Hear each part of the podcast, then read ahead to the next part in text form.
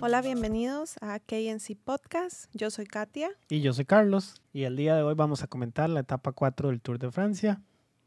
La etapa 4, ah, bastante plana, 184 kilómetros. Una etapa bastante plana, así que era una gran oportunidad para los sprinters de adquirir más puntos.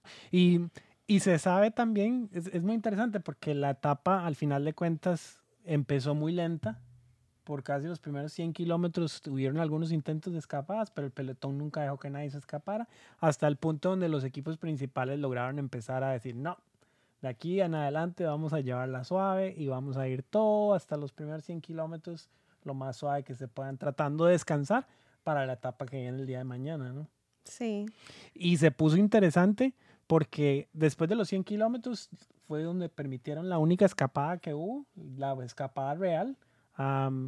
Eh, corredores de, de, del AG2R eh, y, del, y de Arkea fueron los que se fueron adelante hasta que el pelotón logró alcanzarlos y pues ya llegamos a la parte donde se puso interesante. Si uno va a ver esta etapa, pues lo más interesante sería ver el final de la etapa, ¿no?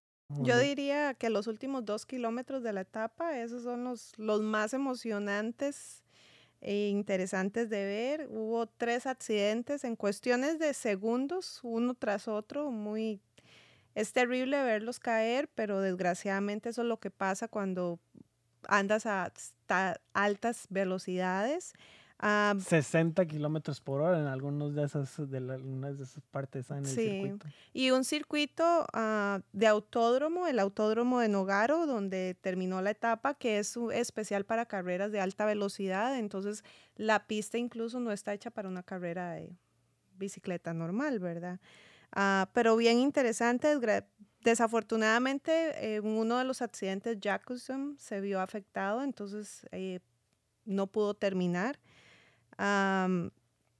pero emocionante ver ganar a, Jasper otra vez, el trabajo fuerte que está haciendo Alpecin y tratando de, de, ganar esos puntos y ganar la camiseta. Yo creo que esa es claramente la meta que tiene ese equipo en este momento es portar la camiseta verde hasta el final. Con esa empujada tan grande que le pegó Matthew Van ¿verdad? Que lo traía, lo traía, lo traía hasta lo llevó al puro, al puro Otra vez, otra vez, porque ayer pasó exactamente lo mismo. Y como dijiste en el episodio de ayer, Caleb, Caleb Ewans, que también la trató, trató de pulsearla hasta llegar y casi, casi hubiera sido, fue, fue un final muy corto, al final de cuentas los dos estaban muy cerca el uno del otro.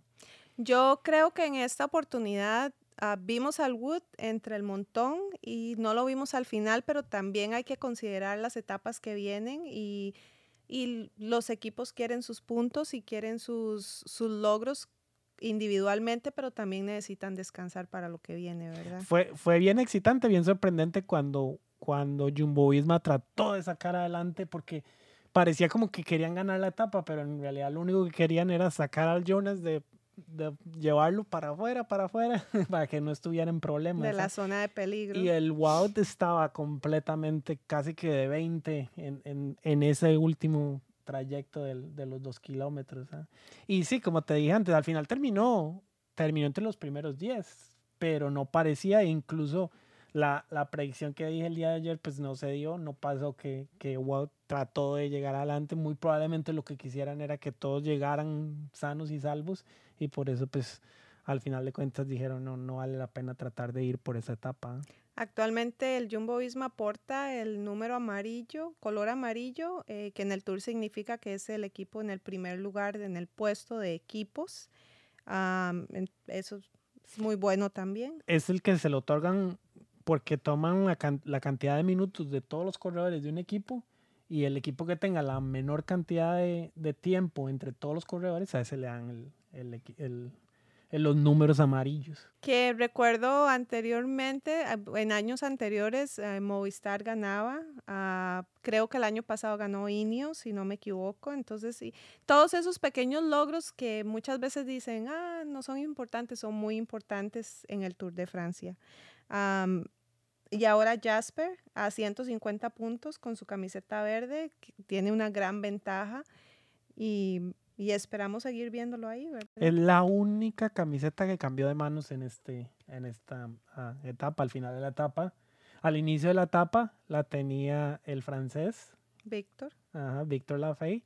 Y ahora la tiene Jasper con sus ganes en estos, en estos sprints. En el intermedio también Jasper ganó el, el intermedio, ¿cierto? No, la primera, la, el primer portador fue Simon Yates y después fue Víctor, Víctor no, pero Lafay. en esta etapa, el, el intermedio, el sprint intermedio lo ganó Jasper también, ¿verdad? Sí, eh, lo ganó Jasper. Pensé que era la camiseta. No, no. Ah, pero sí, es mucha razón, es el único que cambió. Yates, Adam Yates sigue con la camisa amarilla, lo cual es ah, por puntos.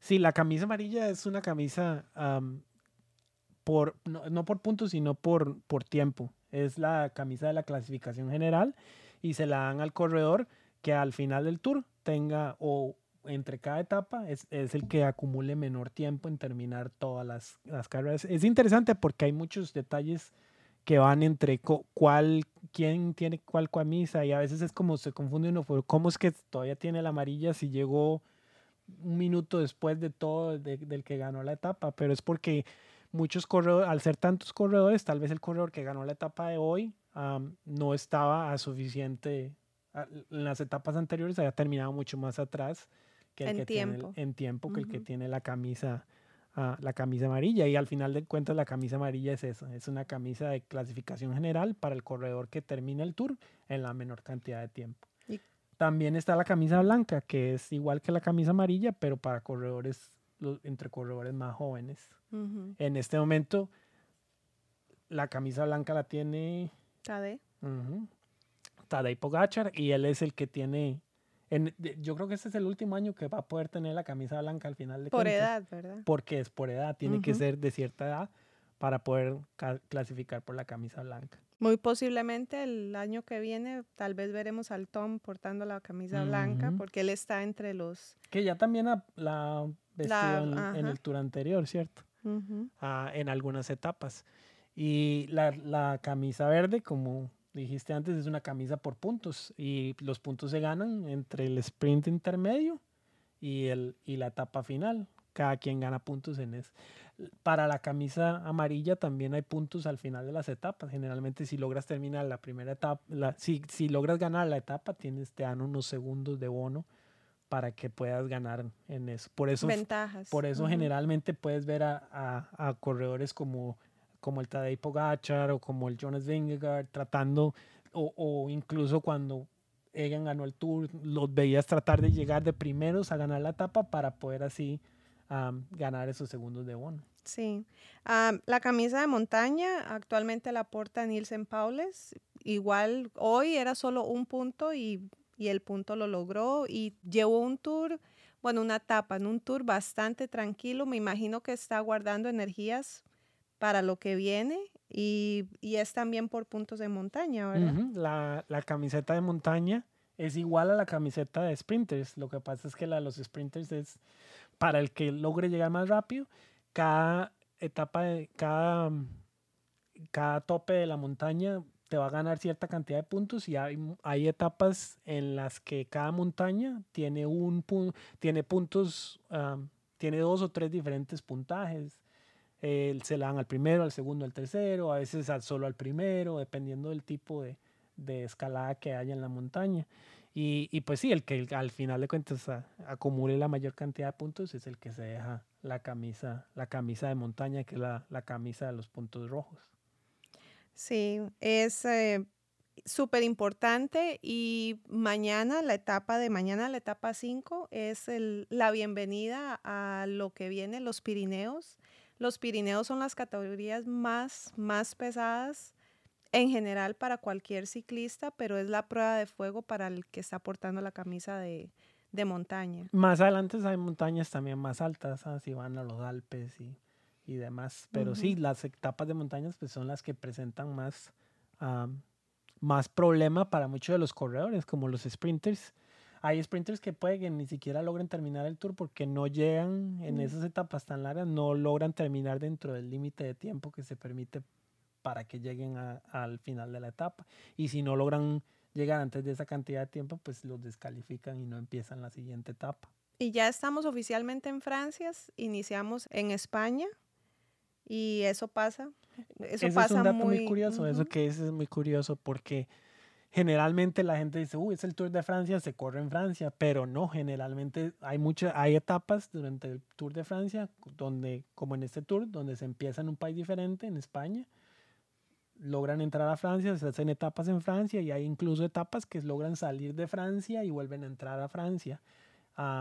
y, y sí, puedes ver etapas que se corren en España, etapas que se corren en, en Suiza, y etcétera, porque al final de cuentas eh, van a entrar y tratar de pasar por lugares donde, donde el tour no ha pasado o lugares donde el tour ha pasado por tanto tiempo que son es histórico, sí. El único tour de Francia que se corrió al 100% en Francia fue en el 2020 durante el COVID y, y fue un tour bastante diferente en términos de espectador, no veíamos gente en la calle gritándote, pero también siento que se disfrutó en mí, en mí, de mi punto de vista, se disfrutó más porque puede uno ver otro lado de los, de los equipos y los ciclistas también. Pero sí es un dato bien interesante, pero ya oficialmente en Francia.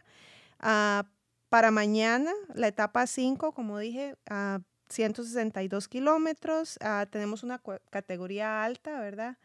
Y otra de 3 y 4. Y predicciones. Uf, eso sí va a estar complicado. ¿Qué, ¿Cuál es tu...?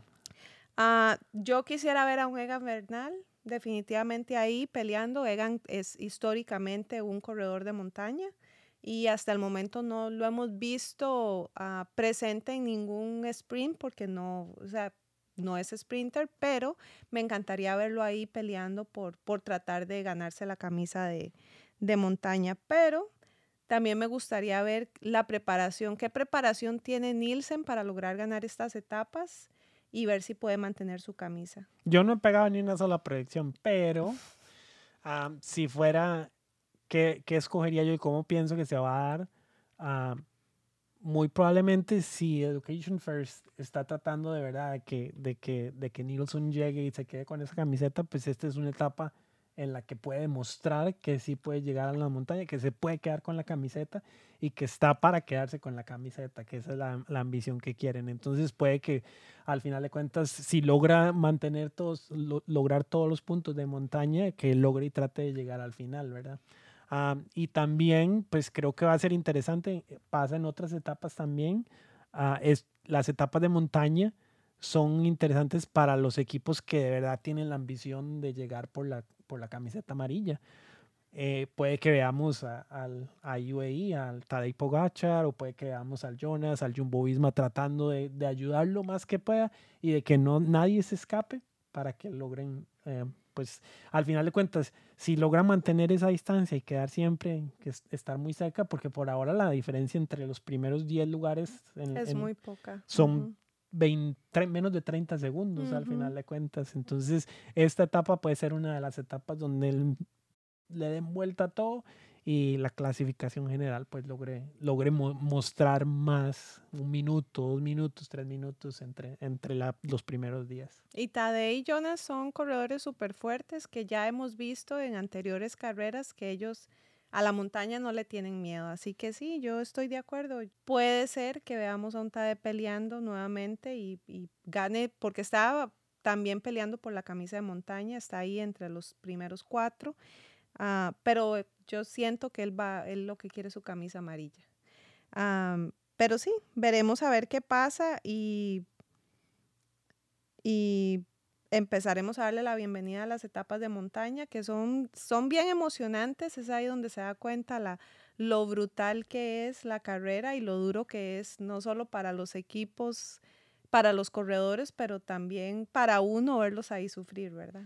Ver cuáles equipos de verdad están en forma, qué corredores están de verdad, tienen las ambiciones y, y cómo y si van a lograr al final de cuentas producir, ¿verdad? Que es, muy importante. Al final de cuentas, puedes tener todas las ganas y, y tener un buen buena condición física, pero si no logras mostrarlo en, cuando el momento lo requiere, pues es complicado. ¿no? Así es. Y eso sería el día por todo por hoy, por el día de hoy.